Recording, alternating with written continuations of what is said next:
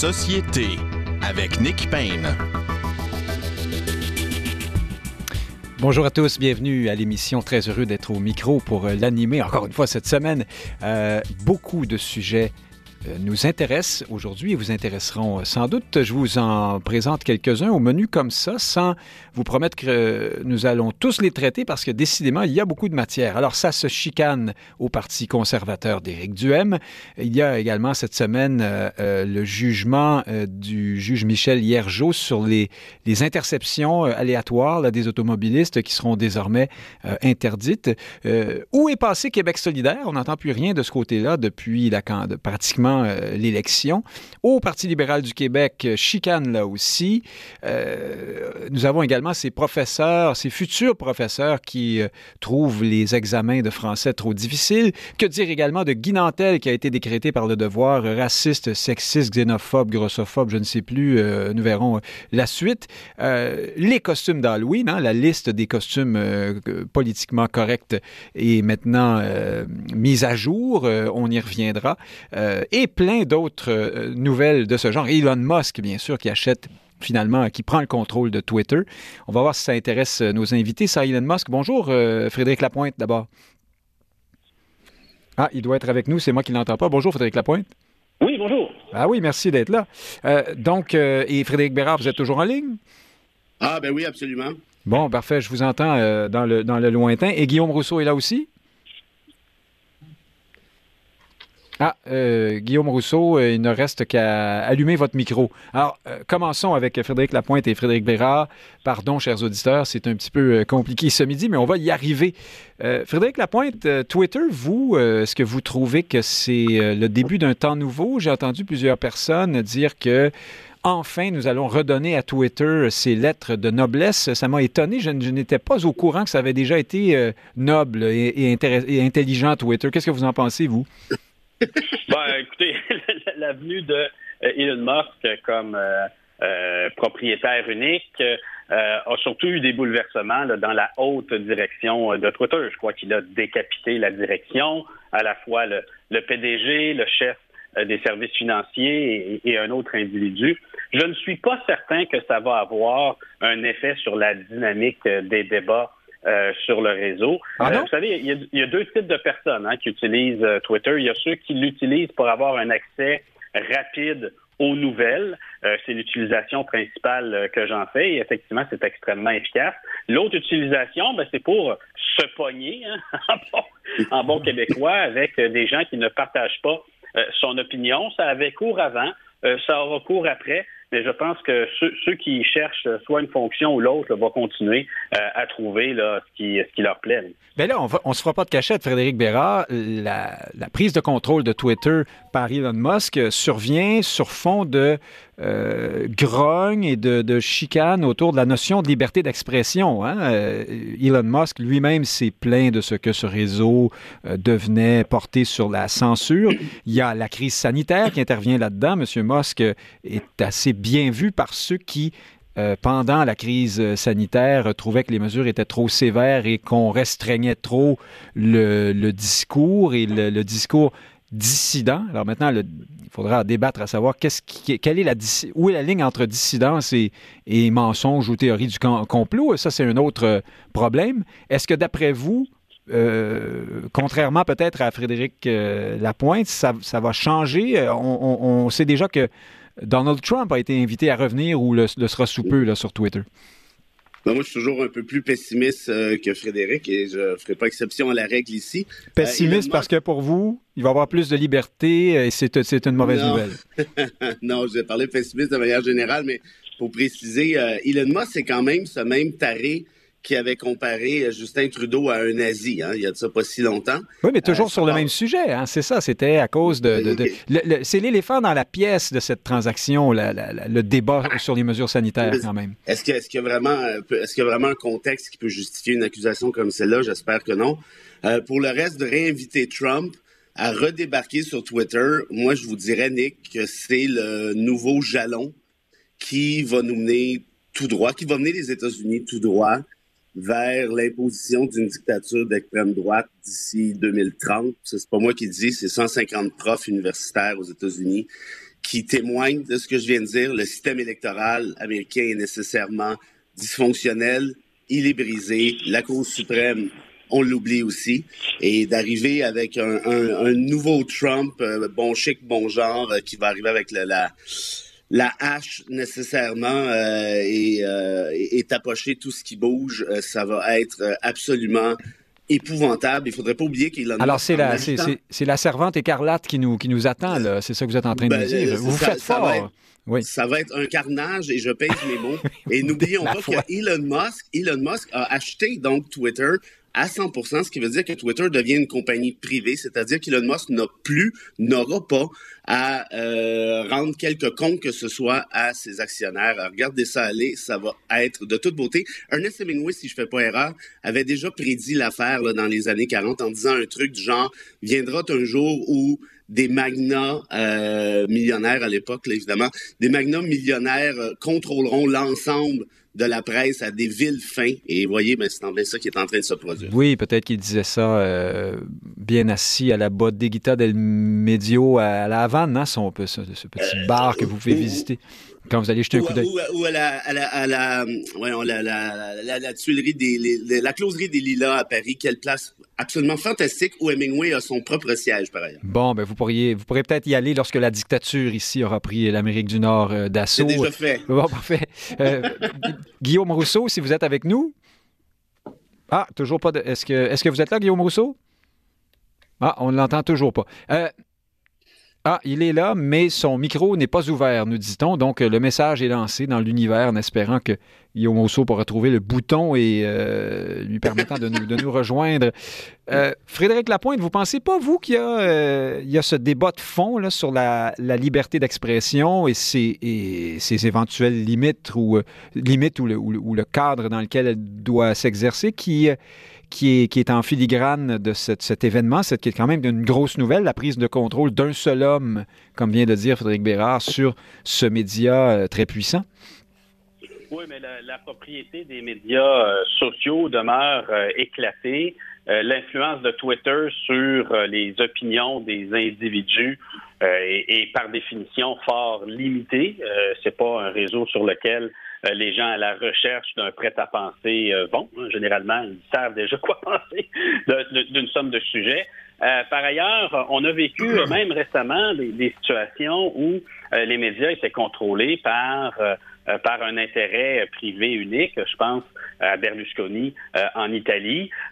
Et, et, dans des situations comme celle-là, ce que j'observe, c'est qu'il y a une réaction à peu près aussi forte euh, des gens qui sont en désaccord avec le message véhiculé qu'il y a de propagation du message de la part du, propriétaire. Donc, ça m'inquiète, ça m'inquiète un peu moins, d'autant que peut-être cette fois-ci, surtout dans la perspective de, euh, de la venue de Trump sur euh, Twitter, peut-être cette fois-ci les médias qu'on qualifie de mainstream aux, États-Unis prendront garde de ne pas répercuter dans la télévision ou dans la presse écrite euh, les, moindres phrases là, ou les moindres sautes d'humeur euh, du personnage à la couette orange. Ah ben... Parce qu'au fond, c'est un peu ça qui entraînait une domination du message de Trump dans le public. C'est pas en soi que le fait que ce soit sur Twitter, c'est le fait que à CNN particulièrement, pour obtenir des codes d'écoute, ben, il parlait de Trump une heure sur deux. Alors, c'est trop facile. Et quelques années auparavant. D'aller sur Twitter et de passer la, la, puise, la gratte dans les, dans les dernières déclarations de M. Euh, Trump pour faire deux heures de, télévision. Euh, Guillaume Rousseau, je pense. Euh, excusez-moi une seconde, simplement pour dire que Trump avait plus de 70 millions d'abonnés sur Twitter. C'est deux fois la population entière du Canada. Donc, les médias traditionnels emboîtent le pas ou pas. Disons qu'il y a 70 millions de contaminés 25 euh, fois par jour. Elon Musk, 100 millions. Hein? C'était quand même assez impressionnant. Je, je, il, y a, quelque chose qui m'échappe dans la réalité d'aujourd'hui. Euh, J'ai jamais pensé, moi, vouloir suivre ce que raconte ce type. Mais enfin, voilà, c'est chacun, chacun ses goûts. Guillaume Rousseau, euh, troisième tentative, vous êtes là? Oui. Ah, parfait. Ben, ben, bienvenue. Bienvenue, mais je pense que vous nous avez entendu euh, pendant que votre bouton se moquait de vous euh, un peu. Euh, merci de l'avoir trouvé. D'après vous, là, euh, Guillaume Rousseau, la question de la liberté d'expression et les récriminations de certains quant à la censure plus serrée depuis quelques années là, sur Twitter et même sur Facebook est-elle bel et bien au cœur de ce qui a motivé Elon Musk et au cœur de ce que nous allons suivre dans les prochains jours, les prochaines semaines, les prochains mois sur Twitter? Oui, ben en fait, le test, euh, je pense que ça va être Jordan Peterson, parce qu'on le voit déjà, plusieurs personnes euh, demandent que Jordan Peterson, qui, semble être euh, sujet à une espèce, en tout cas, c'est Free Jordan Peterson, là, qui est le... Mais il n'est pas, est-il banni de... Alors, c'est cet intellectuel canadien très spectaculaire là, qui a fini par quitter l'université pour ne faire que des, des podcasts, des, des, pardon, des balados-diffusions, des émissions voilà, sur le web. Est-ce que est-ce qu'il est banni de Twitter ou il est là? Ben, en tout cas, je sais qu'il y a le mot-clic euh, Free Jordan Peterson qui, qui, circule largement sur, euh, sur Twitter. Et à ma connaissance, c'est beaucoup depuis là, que Elon Musk est propriétaire. Donc, une attente par rapport à ça. Alors, c'est un pour, juste pour préciser, pardon, c'est un, un, pourfendeur de, de woke et euh, un conservateur, là, disons, très. Canadien-anglais, bien connu à travers le monde. Donc, c'est un, je pense que sur les réseaux sociaux, c'est probablement un des intellectuels de droite les plus connus du monde anglo-saxon et par le fait même du, du, monde entier. Et c'est en tout cas certainement du, Canada anglais, là.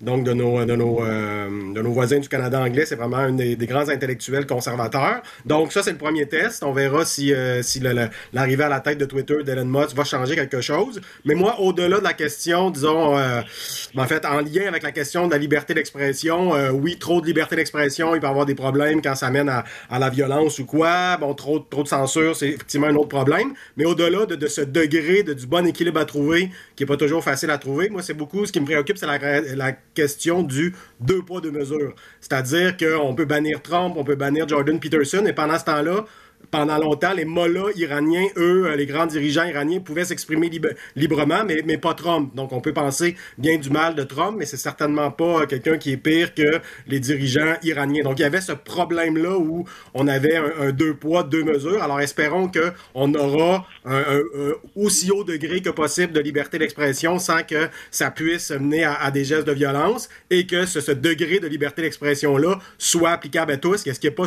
ce, deux poids, deux mesures là, un petit peu euh, biaisé qui pouvait être perçu comme tel euh, au cours des dernières années. Alors Elon Musk qui a payé 44 milliards euh, pour Twitter, un peu, un peu, un peu de, reculons hein, parce qu'il avait essayé de se, sortir de cette transaction au courant de l'été, puis finalement le procès devait s'entamer bientôt et parce que évidemment Twitter voulait le forcer à respecter sa parole. Bon, c'est maintenant fait, il a décidé de le faire. Il nous a, pris un peu par surprise avec ça cette semaine. Il a déclaré donc l'oiseau est libre, hein, le petit oiseau de Twitter. On comprend très bien ce que ça veut dire.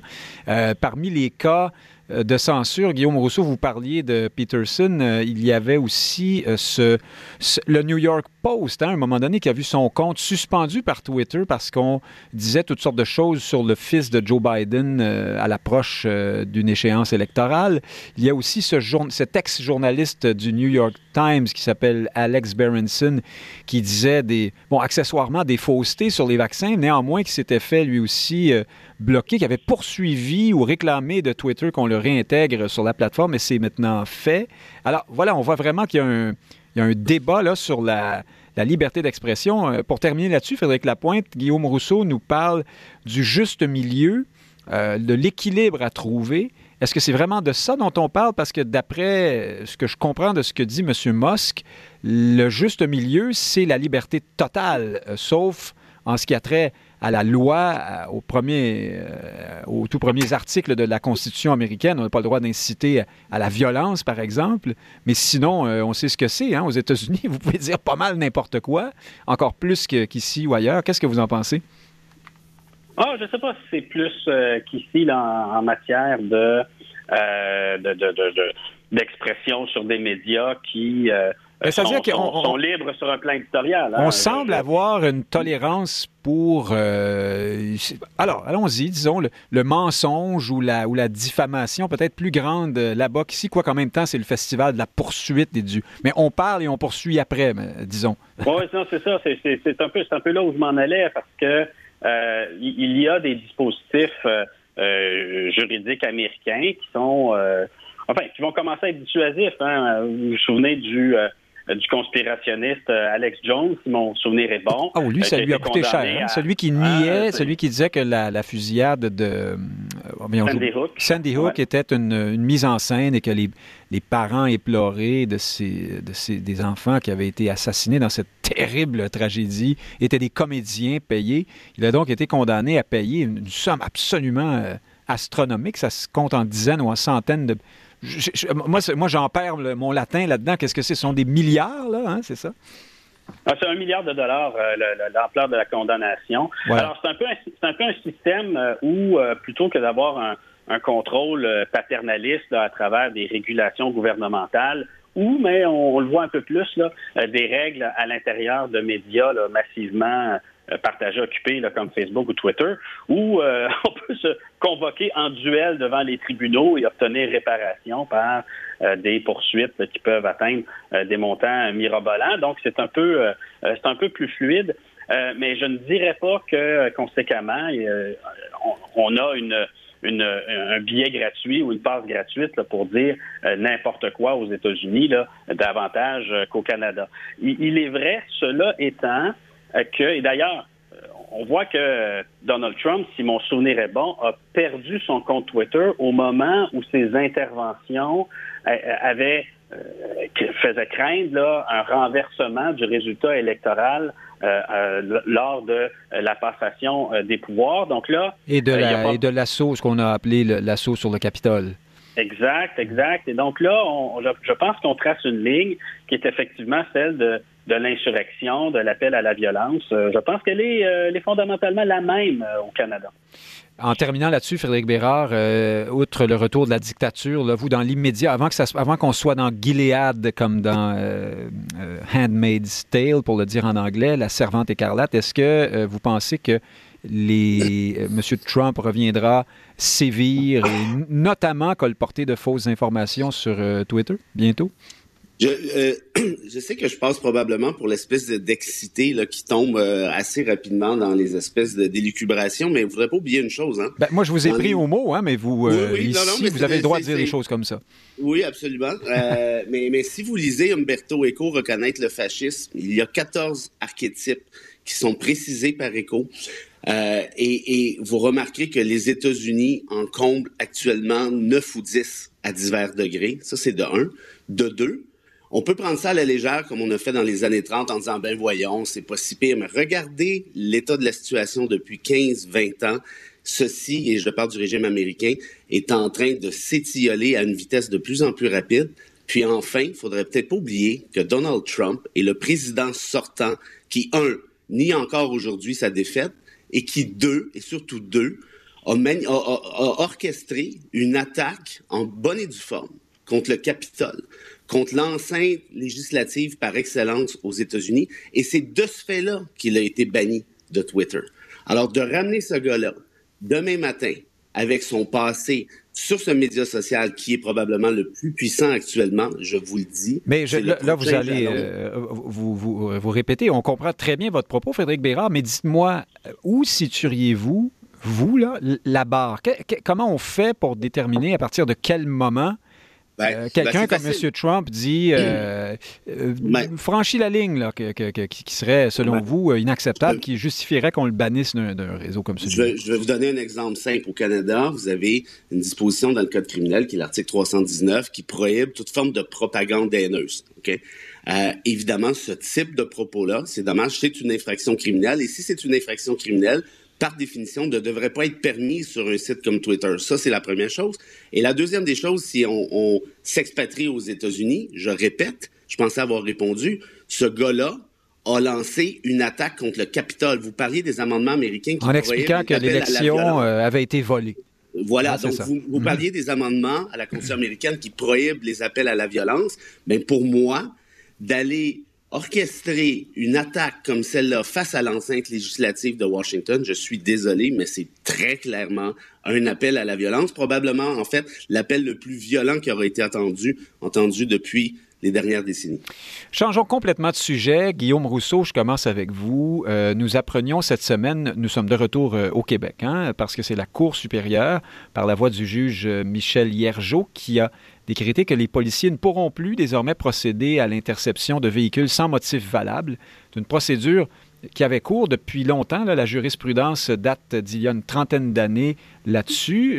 selon l'arrêt La Douceur, euh, on pouvait faire de, telles interceptions euh, pour des raisons de sécurité routière, en quelque sorte. Mais on comprend tous que depuis, euh, les policiers ont usé de cette possibilité-là, notamment pour mettre de la, mettre de la pression sur les, membres des gangs de rue ou les petits criminels, voilà, au niveau de la rue. Et bien sûr, d'autres ajouteront que on s'en est abondamment servi aussi pour faire un profilage racial euh, abject. Euh, est-ce que vous considérez, Guillaume Rousseau, qu'on a un peu jeté l'eau avec le bébé, le bébé du bain dans ce cas-ci? C'est ce que disent plusieurs policiers euh, qui déplorent qu'ils ne pourront plus, par exemple, intercepter quelqu'un qu'ils soupçonnent d'avoir trop bu, par exemple. Qu'est-ce que vous en pensez?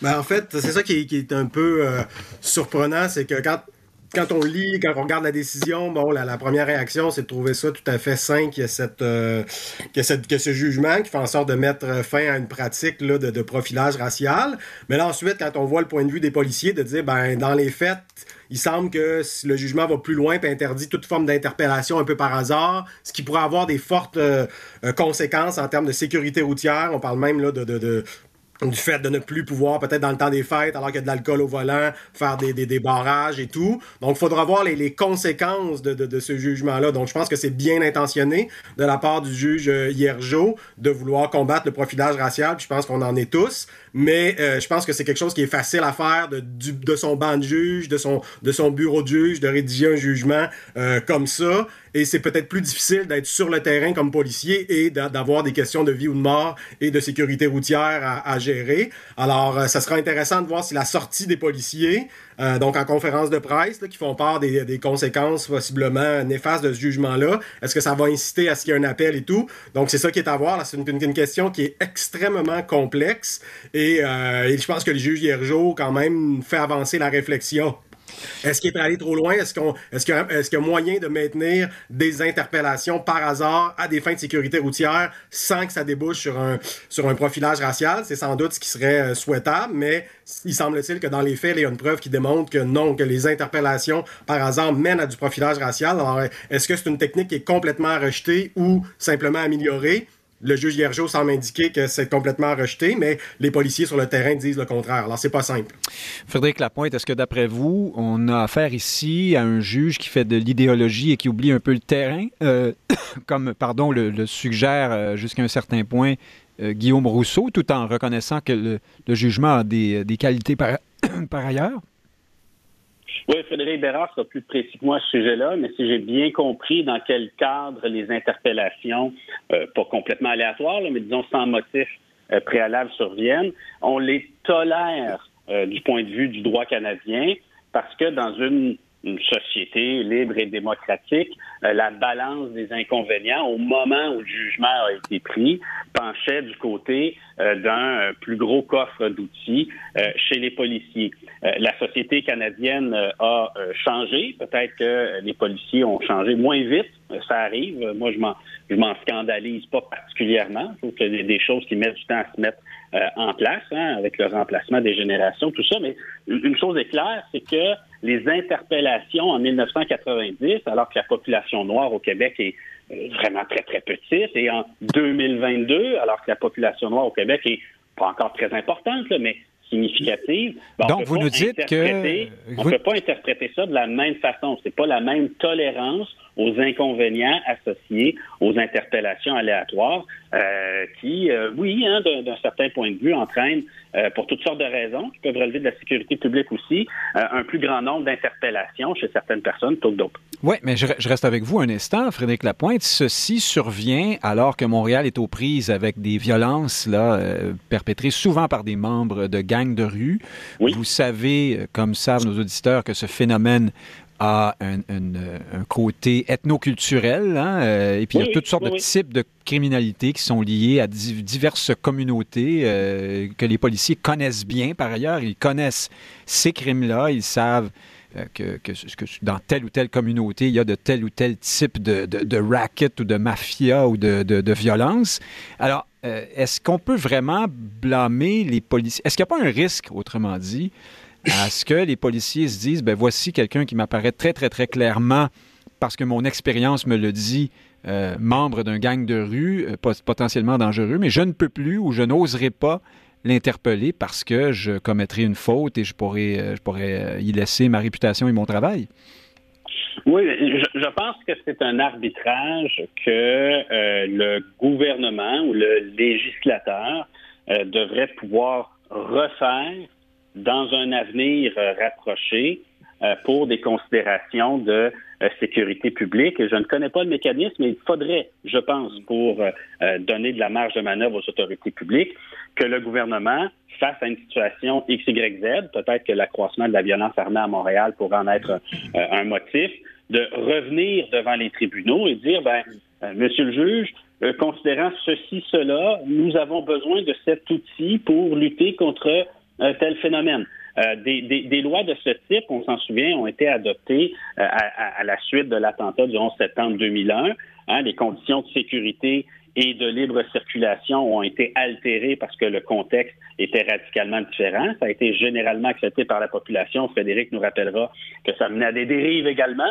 Mais je pense qu'il faut pouvoir se repencher sur cette question euh, périodiquement. Et oui, on peut imaginer des situations de sécurité publique qui nous amèneraient à revenir à l'utilisation de l'interpellation dans euh, le coffre à outils policiers ou d'autres euh, ou d'autres instruments là, qui sont à leur disposition. Euh, du point de vue du juge, manifestement, la situation ne semble pas assez euh, critique sur le plan de la sécurité publique pour maintenir l'utilisation de l'interpellation aléatoire. Ce n'est pas l'opinion des policiers, hein, inutile de le dire. Frédéric Bérard, le juge Hiergeau, en fait, se trouve à trancher en la faveur d'un étudiant qui s'appelle Joseph Christopher Luamba, qui, lui, contestait la validité de ce type d'interception parce qu'il avait lui-même été intercepté à trois reprises sans motif. Euh, remarquez que euh, des personnes que je connais de très près ont été plus jeunes, ont eu les cheveux longs et ont eu l'air un peu euh, des bombes, pour ainsi dire, et se sont aussi fait parfois arrêter pour rien par la police à une autre époque. Et puis, bien franchement, la police n'avait pas complètement tort hein, de les suspecter de ne pas être tout à fait recommandables. Est-ce que est-ce qu'on ah est vraiment ici devant un phénomène de, racisme-là? Euh, est-ce que ces interceptions-là, vraiment, dans la plupart des cas, selon vous, sont motivées par le profilage racial plutôt que, j'oserais dire, le, profilage criminel ou, euh, euh, oui, disons ça comme ça, profilage criminel? Vous dire à quel point j'avais hâte de parler. Alors, il s'est, mélangé plusieurs choses. Non, oui, mais il s'est mélangé plusieurs choses. Redresser nos torts, Frédéric Bérard. Oui, nous, oui, euh, je vais redresser ça, mais avec la plus grande des gentillesses et surtout le plus grand des respects. euh, là, là, euh, vous êtes, vous êtes mêlés un petit peu, les amis, là, parce que dans ce cadre très précis, là, on parle d'arrestation arbitraire. Je sais pas si vous savez ce que ça veut dire arbitraire. C'est la police qui vous arrête pour rien. Vous passez dans votre auto parce que ce sont les voitures. Hein? On parle bien de ça. oui. Premièrement, on parle de voitures. Donc là, quand on s'est mis à parler des gangs de rue, de ci pis de ça, ben là, je pourrais peut-être pas l'arrêter, même s'il a l'air louche. Non, non, mais, attendez, je, parlais de, de, Alors, parlons d'un groupe de jeunes de, de 17, 18, 19 ans dans une auto qui vaut 75 000 avec des trucs en or, des gros chapeaux, des machins. Bon, la police pourrait possiblement les arrêter vous parlez des étudiants de Brébeuf à Outremont. Ben, oui, absolument. Vous, connaissez bien. le crime, la mafia suédoise hein, qui fait des ravages. Je savoir, moi, c'est arrivé à combien de reprises que les jeunes bourgeois d'Outremont, dans les euh, BMW de leur père blanc, ont été arrêtés? Vous seriez surpris? Oui, ben justement, oui, peut-être que je serais surpris. Mais alors là, je vais continuer pour vous dire ceci. Là, il faudrait pas tout mélanger, d'accord? Si on parle d'arrestation arbitraire, c'est que par définition, le policier n'a pas de soupçon de quoi que ce soit. Or, si le policier n'a pas de soupçon de quoi que ce soit, ben, il n'y aura pas d'arrestation. Il n'y aura plus d'arrestation. Ça n'empêchera pas les barrages routiers parce qu'auquel cas, ce n'est pas de l'arbitraire, tout le monde y passe. Un barrage organisé pour l'alcool, oui, oui, d'accord. Oui, bon, bon, ça, c'est pas la même chose. Non. Ça, c'est une affaire. Mais une interception, parce que euh, les, au faciès, on pense que, vous êtes un peu bourré, vous euh, voyez, bon, ça, ça sera plus possible. Ben, si, vous avez l'air bourré au volant de votre voiture, vous en allez croche, vous êtes sur Facebook pendant que vous conduisez, vous pourrez encore vous faire arrêter en bonne et due forme parce que le policier aura un soupçon raisonnable. Par contre, le fait d'être noir au volant d'une Mercedes, ce n'est pas un soupçon raisonnable aux yeux de la loi. C'est ce que nous dit le juge Hiergeau. Et pour ceux que ça intéresse, le juge Hiergeau est allé plus loin parce que quand on regarde ce qu'il a écrit, c'est clair et net que le profilage racial est une question de racisme systémique. ah oui, oui, non, le juge est très, très, très euh, à, la page des dernières thèses euh, américaines. Il n'y a, pas de doute là-dessus. Il explique non, il a aussi... faire les thèses américaines, Nick Payne. les États-Unis n'ont rien à voir là-dedans. Non, mais il se montre impatient aussi en disant euh, ça fait des années qu'on dit qu'on va corriger le problème dans la police, puis ça n'arrive jamais, donc ça suffit. Je mets un terme à ça. C'est ça qu'il dit aussi. Hein. Et vous, savez quoi? Le SPVM a lui-même admis l'année passée que ses membres pratiquaient à l'occasion le profilage racial et donc le racisme systémique, les termes sont du SPVM. Alors, ce qui fait en sorte qu'au Québec, ce qui nous reste en termes de gens qui nient le racisme systémique, il y a François Legault et à peu près 7-8 chroniqueurs. Parce que toutes les études sérieuses tous les aveux sérieux du SPVM, de la GRC, le rapport de la commission vient par rapport aux Autochtones, les rapports de la commission des droits de la personne, et ainsi de suite, vous disent très bien qu'il existe du profilage racial. Du profilage racial, c'est du racisme systémique. Ça ne veut pas dire que là, les vous ratissez euh, très large, mais on comprend bien. Ben, ben, mais, donc, décision. pour vous, Frédéric Bérard, ces interceptions-là, à l'heure actuelle, sont dans la très vaste majorité motivées par, des, par, du, par le racisme ou par des soupçons qui n'ont pas lieu Hein, euh, c'est ce que vous dites. C'est pas moi qui le dis, c'est la Cour supérieure de 1 et de 2. On ne faudrait quand même pas oublier la chose. C'est-à-dire que la Cour, elle a dit que ça arrive. On ne sait pas si. Euh, ben oui, mais c'est parce que le racisme systémique. Parce, que, peut-être qu'entre-temps, pour une interception mal motivée comme ça, il y en a 50 qui sont justifiés et qui vont rendre Montréal-Nord et Rivière-des-Prairies, par exemple, un petit peu plus sécuritaire. Je ne sais pas. Peut-être que je dis n'importe quoi aussi. Le racisme systémique, ce n'est pas de dire que les Québécois sont racistes, c'est de dire que le système produit des billets inconscients. Par exemple, un policier qui voit un arabe ou un noir, un noir au volant d'une BMW va se dire Oh, c'est louche. Ça ne veut pas dire que ce gars-là est profondément raciste ou qu'il déteste les Noirs. Attendez un instant, Frédéric Bérard. Si le même policier a, vu, euh, de ses yeux vus, des dizaines de fois ce type de, personnes, de physique et d'attirail de, matériel euh, être effectivement en cause dans des crimes liés à la, criminalité de rue, par exemple. Est-ce que c'est vraiment un préjugé et euh, un, effet de système raciste ou est-ce qu'il n'est pas en train de faire son travail, au fond? Avec, avec tout le respect que je vous dois, votre question témoigne justement d'un biais inconscient, de un, puis de deux... Non, vous, ça n'existe pas, ça, pour vous, des jeunes qu'on peut assez facilement identifier comme étant appartenant à une bande, par exemple. ben, ben, non, justement. Puis, puis, si vous étiez, je sais pas moi, ailleurs au Canada anglais, hein, comme francophone, Nick, puis vous étiez discriminé euh, de manière inconsciente, comme c'est là, ou même consciente. ah, ben ça, ça m'arrive à Montréal, vous savez, à tous ben les voilà, Ben vous, vous, êtes le premier à crier au meurtre, et vous savez quoi? Vous avez bien raison. Alors, les stéréotypes... Non, c'est-à-dire que si j'étais... Euh, s'il y avait dans un coin du monde des gens qui me ressemblent beaucoup, qui sont associés à un phénomène de criminalité grave et dangereux et que je me promenais là-bas et qu'on m'interceptait, je ne serais peut-être pas outré qu'on m'intercepte. Vous comprenez? C'est le cas, ben, M. Ben, c'est le cas parce que c'est des hommes. C'est des hommes, c'est pas des femmes hein, dont on parle, les hommes. Allez-y, oui. Frédéric Bérard, on, Frédéric Bérard, on va passer la, rondelle à Guillaume Rousseau. Allez-y. Ah, je, je, dois terminer. Ben, allez-y en 10 secondes, puis ensuite Guillaume Rousseau. Oui. Dans un état de droit, si ça vous tente encore de vivre dans un état de droit, là, ce genre de stéréotype-là ne peut pas mener à des arrestations arbitraires. C'est tout. Euh, Guillaume Rousseau, sont-ce des stéréotypes? Oui, Juste pour dire, cette question des interpellations-là, ça touche les personnes de couleur, c'est malheureux. Ça touche aussi beaucoup plus les hommes que les femmes. Donc, ah. le, jeune homme dont on parle, c'est un, homme de couleur. on, insiste sur le fait qu'il soit de couleur parce qu'il y a du racisme, puis je pense qu'il faut combattre ça. Mais c'est beaucoup des hommes aussi. Vous remarquez. Et avec raison, non? Il y, a, plus de criminalité chez, chez les hommes, il y a plus de problèmes de sécurité routière chez les hommes. Donc, les policiers interpellent plus les hommes, mais ça, on en Est-ce qu'on ne devrait pas interdire ça? et d'autres en parlent moins. Donc, vous voyez que c'est pas seulement une question de on veut combattre des préjugés, c'est plus compliqué que ça. Ah ben voilà, c'est ce que j'essaie de, dire. Euh, mais, Frédéric Bérard n'est pas d'accord. Pour lui, ce ben ne sont que des préjugés et des stéréotypes. Mais c'est intéressant parce que tout le débat est là. Et dans l'univers woke, pardon Frédéric Bérard de revenir avec ça, mais l'étirement du sens des mots, parfois jusqu'à l'absurde, est, au, est, au, cœur de l'affaire. Et ici, on, parle souvent de préjugés, alors qu'on pourrait parler plutôt euh, d'expérience de travail pour un policier qui n'est pas euh, fondamentalement raciste, s'entend évidemment. Frédéric Lapointe, là-dessus, pensez-vous qu'on est dans les strictement dans les préjugés euh, et les stéréotypes avant qu'on passe à un autre sujet quand même? Oui, mais il faut, se préoccuper des effets s'il y a qu'il y ait des motifs euh, raisonnables d'adopter euh, euh, un comportement de ciblage dans certains quartiers pour faire des interventions préventives, on peut discuter est-ce que est-ce que c'est acceptable ou est-ce que ça ne l'est pas du point de vue du droit, mais ce qui est certain, c'est que ça a un effet les individus qui sont interpellés euh, développent une aversion envers, euh, envers la police, qui est probablement compréhensible. Euh, ils sont insécures dans la société qui est la leur. Donc, ce n'est pas, ce n'est pas non plus sans effet. Il y a un problème là, oui, oui. il, y a, un problème là, mhm. et un problème, je le répète, qui était peut-être moins là quantitativement en 1990 qu'en 2022. Et je le répète, c'est peut-être normal qu'on y soit davantage sensible pour cette raison-là en 2022 qu'en 1990.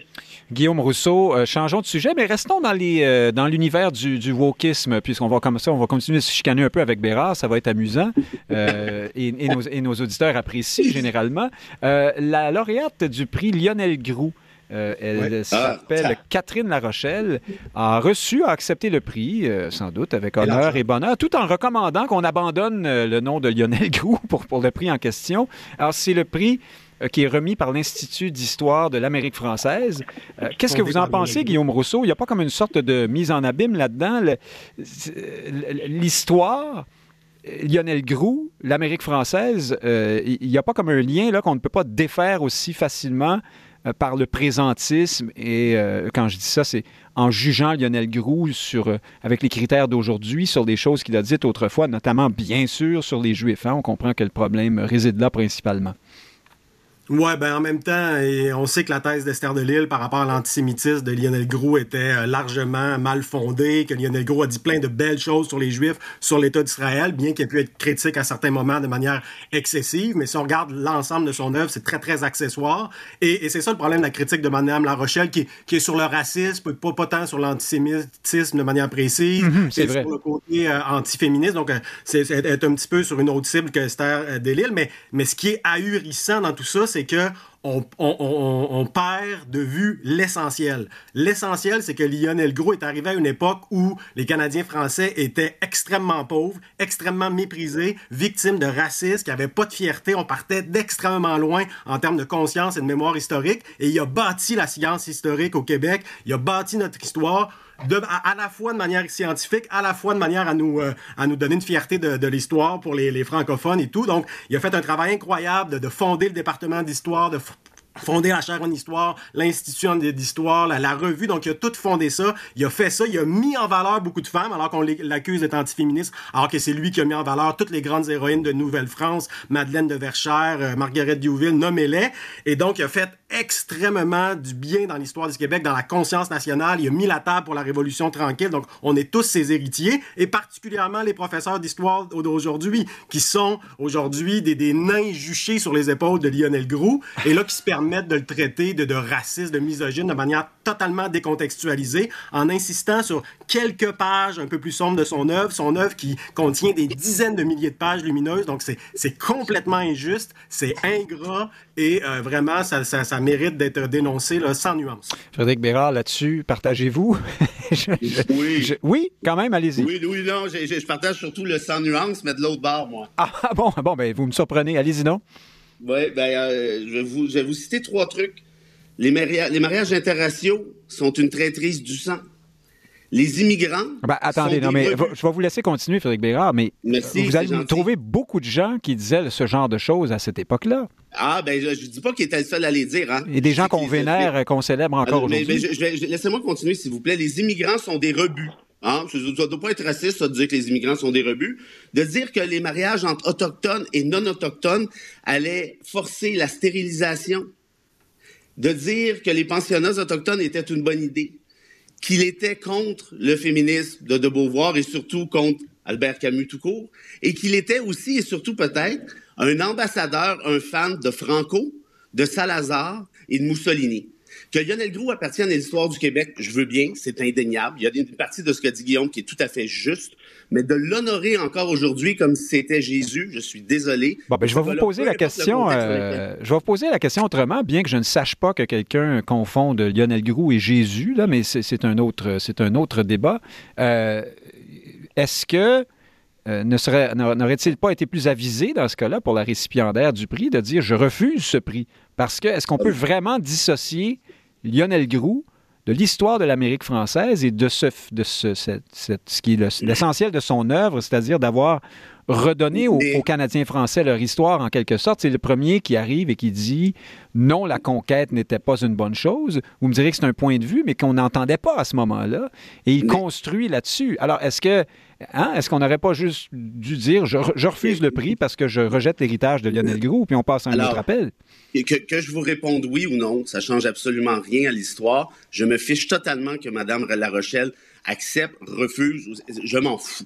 Ce que je vous dis seulement, cette espèce de vénération d'un gars qui considère les immigrants comme des rebuts, les mariages interraciaux comme une traîtrise du sang, c'est dommage. Un gars qui était à la tête en partie hein, en termes d'appui aux pensionnats autochtones et qui appuie Mussolini, vous êtes en train de me dire que ce gars-là devrait être vénéré sans nuance, comme dit Guillaume. Ben, Désolé, je débarque. Frédéric Bérard, il y a plein de gens dans notre histoire euh, et, des personnalités connues et, qui, et même euh, qui sont encore vivantes aujourd'hui, souvent, qui ont été euh, qui ont appuyé toutes sortes de courants aussi d'extrême gauche, qui ont eu des résultats, des, des, des, euh, des, des, tournures sanguinaires et catastrophiques à travers le monde, et on, on ne les efface pas pour autant euh, du portrait. Quel est votre argument, là? Ben, ce que j'essaie de vous dire, c'est de juger les gens d'autrefois avec la les critères ben, d'aujourd'hui. Ben ben si ce sont les critères d'aujourd'hui, ça c'est un autre. Non, mais on entend très bien votre point de vue. Donc vous vous dites, oui, il est justifié de vouloir euh, par exemple, dans ce cas-ci, euh, effacer le nom de Lionel Groux. Euh, non, non, non, non, mais voilà, là, vous êtes, non, je vous arrête tout de suite, vous êtes de mauvaise foi. Ben, c'est la question que je vous posais. Non, ben, ben, c'est pas ça que j'ai répondu. Je, n'ai pas dit d'effacer le nom de Lionel Groux. De ce prix, de, cette remise de prix. Lionel Groux. Mhm. Lionel Groux a été un acteur prédominant de notre histoire, c'est indéniable. C'est pas ce que je dis. Ce que je dis, par contre, c'est qu'il y a une différence entre reconnaître l'acteur qu'il a été et le vénérer à travers des prix, à travers un métro, à travers un pavillon de sciences humaines, à travers un Alors, c'est bien ce que vous dites. Donc, vous dites ce prix-là devrait porter un autre nom. Vous êtes d'accord avec ça. C'est très oui, bien. Oui, absolument. C'est une, opinion tout à fait valable. Frédéric Lapointe. Je ne parle pas de l'annuler au sens fort du terme et de dire que ce gars-là n'a jamais existé. Pas du Frédéric Lapointe, on vient d'entendre deux visions diamétralement, ah, peut-être pas diamétralement opposées, mais très certainement opposées sur Lionel Groux. C'est-à-dire que tant Guillaume Rousseau que Frédéric Bérard disent c'est un un morceau de notre histoire important, disons ça comme ça. Lionel Groux, c'est un acteur important. Néanmoins, on ne s'entend pas sur la part d'ombre. Hein. Là, quand on écoute Frédéric Bérard, Lionel Groux, euh, j'éviterai les épithètes, mais c'est pas glorieux. Tandis que euh, Guillaume Rousseau nous dit ces propos-là ont existé, du moins en bonne partie, mais ils ne sont pas constitutifs de l'œuvre de Lionel Groux. Au, fond, c'est ce qu'il nous dit. Euh, où est-ce que vous vous situez là-dessus, vous? Euh, je vais prendre un peu de recul, comme j'ai l'habitude de le faire. Euh, non pas en 1932, mais en 2022, aujourd'hui même, il y a des leaders de communautés qui disent que se marier en dehors de sa communauté, c'est un crime de sang. Il y a des leaders de communautés à Montréal qui sont reçus en commission parlementaire qui disent que les gens d'une communauté devraient d'abord aller dans les commerces de la même communauté. On a lu ça dans la presse euh, cette semaine. Il y, a des, il y, a des, gens de cette même communauté qui euh, adulent des leaders d'antan qui sont euh, manifestement coupables directement de génocide. je vous dirais que j'apprends à tolérer ces errements qui surviennent aujourd'hui en 2022, sachant que de tels errements ont pu exister également dans notre histoire il y a 50 ans, 75 ans, 100 ans. Donc, je tire personnellement une leçon complètement inverse de celle qui est tirée euh, par d'autres, à savoir que euh, des communautés qui sont euh, sur le rebond, pour ne pas dire en ascension sociale ou qui partent de loin, ben, à l'occasion, les, les, leaders de ces communautés peuvent dire des choses qui apparaîtront plus tard intolérables lorsque, du fait du travail de leurs prédécesseurs, les successeurs auront réussi à, obtenir des positions enviables et un meilleur destin euh, dans, euh, dans leur société, dans leur continent. bref, j'ai tendance à cultiver la tolérance plutôt qu'à cultiver l'intolérance en ces matières. Et pour être terminé sur le sujet et pour aller à la question de départ, une remise de prix ayant trait à l'histoire, euh, de laquelle on biffe euh, le personnage de Lionel Groux. Est-ce que ça vous apparaît euh, une bonne idée? Non, moi, moi je ne suis absolument pas le, absolument pas le partisan de l'amnésie. J'habite sur la rue Lord Durham et je milite pas pour la changer. Ah bon, passera, si on voit la lumière, on arrêtera de prendre un petit café. On va changer de... Mais, mais, non, non, je pense que je pense qu'au contraire, qu'on revoit périodiquement ces choses là, à un esclandre près là, de euh, d'historienne ingrate. J'ai pas de problème avec ça. Mais euh, à la fin de la journée, je pense que l'amnésie est pas c'est absolument pas une bonne politique. Je pense qu'il faut qu'on apprenne du passé pour mieux interpréter les événements contemporains. Et quand j'entends, par exemple, des leaders noirs dire qu'il ne faudrait pas que les gens se marient avec euh, des gens qui ne sont pas noirs, ben je me dis ah j'ai peut-être entendu ça à un moment donné, puis peut-être qu'on l'entendra plus de leur part dans 75 ans non plus. Alors écoutez, je vous rends, je nous rends tous service et j'évite la question des costumes d'Halloween et de Guy On y reviendra sans doute, mais parlons quand même, restons sur le thème tiens de l'identité et de l'histoire d'une certaine façon. Parlons de ces euh, ces aspirants professeurs, notamment professeurs de français, mais pas que, qui se plaignent de la difficulté de ce qu'on appelle le TECFE, donc le test, c'est un, acronyme, de, je me souviens pas du reste de la chose, mais c'est l'examen de français, hein, l'épreuve euh, que doivent passer ceux qui veulent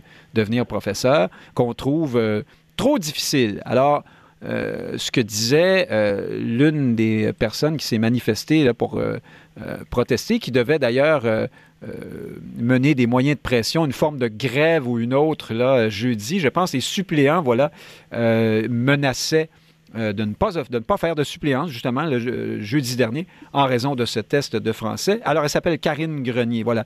D'après elle et quelques autres, ce test-là, c'est pour les experts de la langue française, dit-elle, et c'est un ramassis de questions pièges sur des exceptions difficiles. J'aime pas faire ça, Guillaume Rousseau, mais je vais le dire quand même.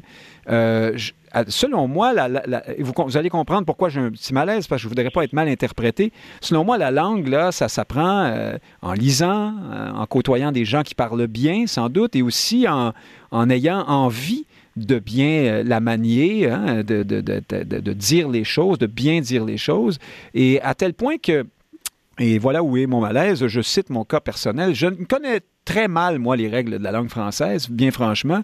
Et pourtant, j'ai essayé, euh, j'ai fait le test là, dans le Journal de Montréal à partir des 20 questions, les 20 pires questions qui avaient été euh, euh, citées en exemple. Et j'ai eu 100 sans trop de difficultés là-dedans. Donc, est-ce qu'on on est vraiment trop dur envers nos futurs profs, Guillaume Rousseau?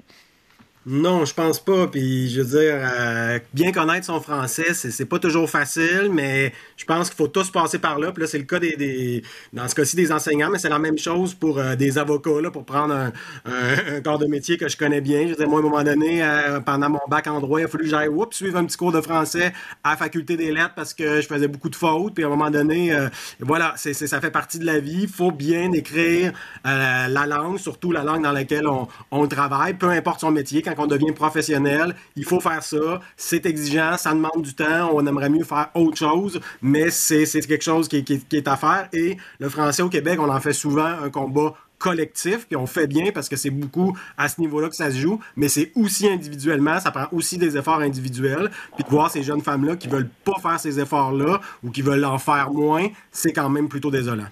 Frédéric Bérard, est-ce qu'on est en face d'un phénomène de, de baisse du niveau ici ou d'après vous, effectivement, on est trop exigeant euh, dans la, pour la maîtrise du français, notamment chez les On parle des professeurs, hein, pas, euh, je sais pas moi, de n'importe qui, euh, pas, pas des plombiers, tiens, disons.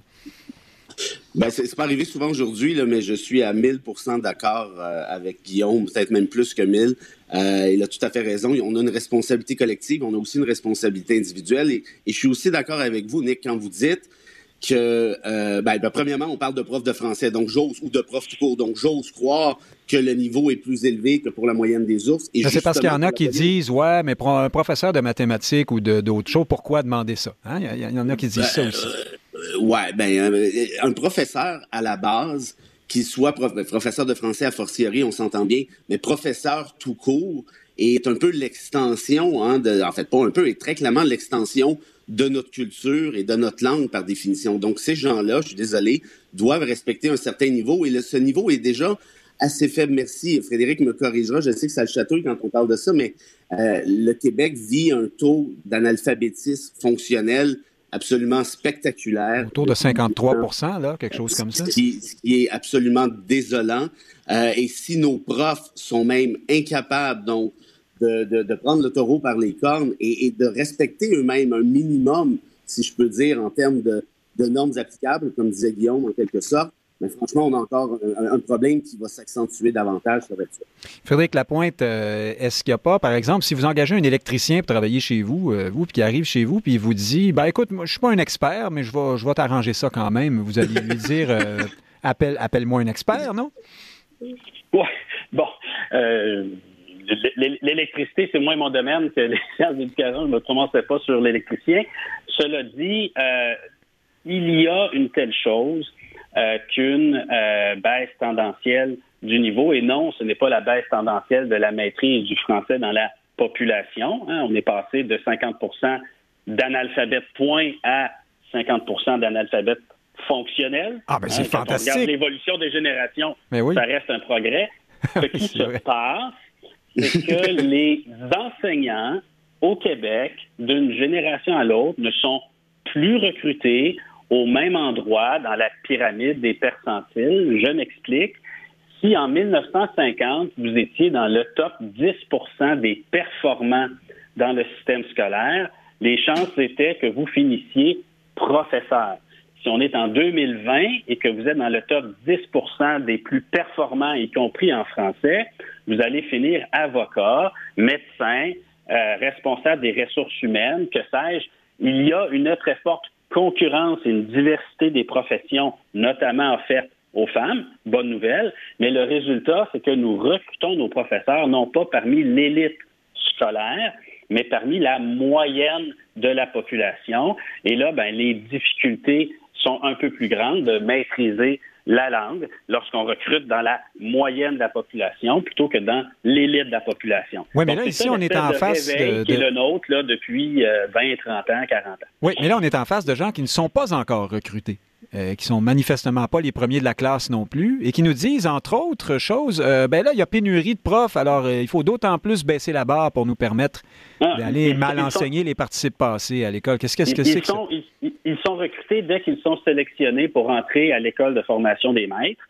Euh, sur la base de cotères qui sont pas parmi les plus hautes. Donc, non, non, c'est un pipeline. Donc, à partir du moment où euh, ce qui rentre dans le pipeline euh, est un peu plus faible sur le plan scolaire, il ben, ne faudra pas qu'on s'étonne que les tests à la fin sont moins réussis. Maintenant, vous me dites, c'est un problème, je le conçois. Ben, la question que je vous pose, en fait, parce que le temps nous bouscule, c'est, elle est très simple. Est-ce qu'on accepte ou pas de rendre plus facile le test euh, de français? Je pense qu'il faut plus de formation continue. Je pense qu'on a besoin de professeurs dans les écoles. En ce moment, il y a une réelle pénurie. Je pense qu'on ne doit pas baisser les attentes, mais un peu comme on l'a fait hein, avec euh, les, euh, les anciens professeurs qui avaient des brevets C, des brevets B, là, ils se sont formés tout au cours de leur vie pour devenir euh, des gens qui sont titulaires d'un bac ou d'une maîtrise. Je pense qu'il faut avoir la même, euh, la même attitude vis-à-vis des gens qui sortent euh, du baccalauréat de 4 ans et considérer que non, même en sortant du bac 4 ans, ils n'ont pas terminé leur formation, puis ça, ça peut comprendre leur formation en français. Ah, c'est presque une réponse de politicien que vous m'avez faite là, mais euh, en un mot, Frédéric Bérard et Guillaume Rousseau, est-ce qu'on réduit, est-ce qu'on rend plus facile ce test ou pas, Frédéric Bérard? Non. Non? Euh, Guillaume Rousseau, ben, non? Moi, en fait, je, suis d'accord avec vous euh, à rapport à ce que vous avez dit tout à l'heure, Nick, sur, sur le fait des, des règles grammaticales et tout. À vrai dire, je les connais très mal, sinon pas du tout moi-même. Mais, mais en lisant des livres et tout, ben, on finit par bon. Est-ce que parce qu'on apprend la, la, la, comment dire la logique d'une langue, son esprit, sa mécanique. Enfin, euh, c'est pas si compliqué qu'il n'y paraît. C'est sûr que si ça vous intéresse pas, puis vous voyez ça comme un, paquet de règles absurdes, euh, c'est bien mal parti. Ben, ben, finir rapidement en disant qu'en secondaire 3, on m'enseignait à, à, bouche que veux-tu toutes les, les règles d'exception de ci de ça. Ça m'emmerdait au plus haut point. Je trouvais ça absolument pathétique comme enseignement, ce qui m'a pas empêché d'apprendre le français par la lecture. Et je finirai en disant ceci. peut-être qu'on hein, parle souvent de la langue au Québec de manière un peu défensive, un peu frileuse, puis je comprends le réflexe, c'est normal, mais peut-être qu'on pourrait en parler de manière un petit peu plus positive, en quelque sorte, en poussant nos jeunes, entre autres, vers le théâtre, vers la culture de manière générale. Ah, ben là, ça sera un sujet pour une autre euh, émission, hein, parce que la consommation de culture euh, francophone, euh, c'est pas, on n'est pas sorti d'auberge là-dessus. Si on regarde les chiffres récemment, Richard Séguin Pierre Lapointe s'en désolait d'ailleurs il y a quelques jours en ce qui a trait à la chanson. francophone plus spécifiquement, mais on y reviendra sans doute. nous ne pouvons pas terminer cette émission sans parler euh, de la chicane au Parti conservateur d'Éric Duhem. Guillaume Rousseau, est-ce qu'on est face à une crise de croissance? Parce que ce que je vois, moi, là-dedans, c'est une guerre entre deux clans diamétralement opposés. Donc, certains qui sont très, très libéraux euh, contre toute forme de nationalisme, de protection de, de la langue et le reste et le reste, et un autre groupe qui dit non, non, au contraire, nous devons aller dans le sens de plus de nationalisme. Alors, c'est un peu l'école de Québec là, contre l'école de Montréal, là aussi. Euh, est-ce, que, est-ce que ce parti est en train d'imploser parce qu'au fond, il avait réuni toutes sortes de monde disparates autour de la colère euh, antisanitaire? Mais je pense que ça a été un très mauvais choix stratégique de M. Duhem d'opérer son, son, virage antinationaliste autour de, son opposition à la loi 96. Donc, euh, il pensait aller chercher les votes et peut-être des sièges à Montréal, ce qui n'a manifestement pas été le cas. Donc, ça a été une erreur. Euh, mais il y, en a dans le parti qui disent exactement le contraire et ils sont nombreux. Hein, Ceux qu'on entend le plus, euh, même Joanne Marcotte, par exemple, eux disent non, non, on en a fait trop. On était trop nationaliste. Il faut arrêter ça et puis laisser le créneau, remplacer le Parti libéral, faire une sorte de Parti libéral plus, plus libertarien, si vous voulez le Parti libéral, historiquement, quand il a été populaire, c'est qu'il était minimalement nationaliste. Là, donc, euh, c'est quand même une drôle, une drôle d'analogie. Puis l'autre analogie qu'on peut faire, c'est la CAQ. Hein. Après tout, le Parti conservateur veut, euh, veut faire ce que la CAQ n'a pas fait, c'est-à-dire euh, devenir un parti de droite qui prend le pouvoir. La, la CAQ s'étant largement recentrée là, un peu avant de prendre le pouvoir, une fois le pouvoir pris. Mais la CAQ, pour prendre le pouvoir, a fait le virage nationaliste en 2015. C'est ça qui fait qu'ils ont raté en 2012, ils ont raté en 2014 et ils ont réussi en 2018. C'est le virage nationaliste de 2015. Et euh, je pense, je vois pas les, conservateurs réussir à prendre le pouvoir sans faire ce virage nationaliste-là. Sinon, ils parleront à leur petite base euh, antinationaliste, là, vraiment euh, très, très limitée. Ils pourront jamais être l'alternative à la CAQ. Donc, c'est un choix qu'ils ont à faire. Et pour l'instant, les, divisions, ça augure mal. Mais en même temps, quelle crédibilité aurait M. Duhem après sa campagne anti, anti-loi 96 pour maintenant se prétendre nationaliste? Il y aurait le même problème que Dominique Anglade sur ces enjeux-là, c'est tellement des enjeux de fond, de trip, qu'un chef qui fait des, virages perd sa crédibilité. Frédéric Bérard, soyez frugal. Il nous reste une minute. Si Frédéric Lapointe veut peut-être placer un mot là-dessus. Euh, autour d'Éric Duhem, on, est, on est fâché, notamment. certains, et pas de farce, là, certains pensaient faire élire beaucoup de monde, voire être l'opposition. Ils sont déçus aujourd'hui. Est-ce, qu'on, est-ce que ces gens qui ne brillaient pas, déjà pas nécessairement par leur rapport à la réalité sont en train de continuer dans la même veine? Ben oui, c'est très, très, très certainement. Il y a, beaucoup de trumpisme, peut-être pas de trumpiste à l'état pur, mais de trumpisme. Hein. Ben, on est très près de Poilièvre, hein, dans, dans, la ben voilà. Et, bon, donc, donc là-dessus, ils peuvent bien dire ce qu'ils veulent aujourd'hui, mais pour compléter peut-être sur la question euh, nationaliste. En 10 secondes. Euh, euh, oui, en 10 secondes. Ben, je suis pas sûr, moi, c'est une si mauvaise idée, parce que si le PLQ est toujours incapable d'aller chercher le vote francophone, ça prendra une alternative à la CAQ dans les comtés anglophones, il risque de se retourner sur ah, Il y a peut-être un filon là. Frédéric Lapointe, retenez-vous jusqu'à la semaine prochaine. On en reparlera sans doute, chers auditeurs. Nick Payne qui vous dit merci. Merci Guillaume Rousseau. Puis Frédéric Bérard, Frédéric Lapointe. À la prochaine, chers auditeurs. Merci. À la prochaine. Salut.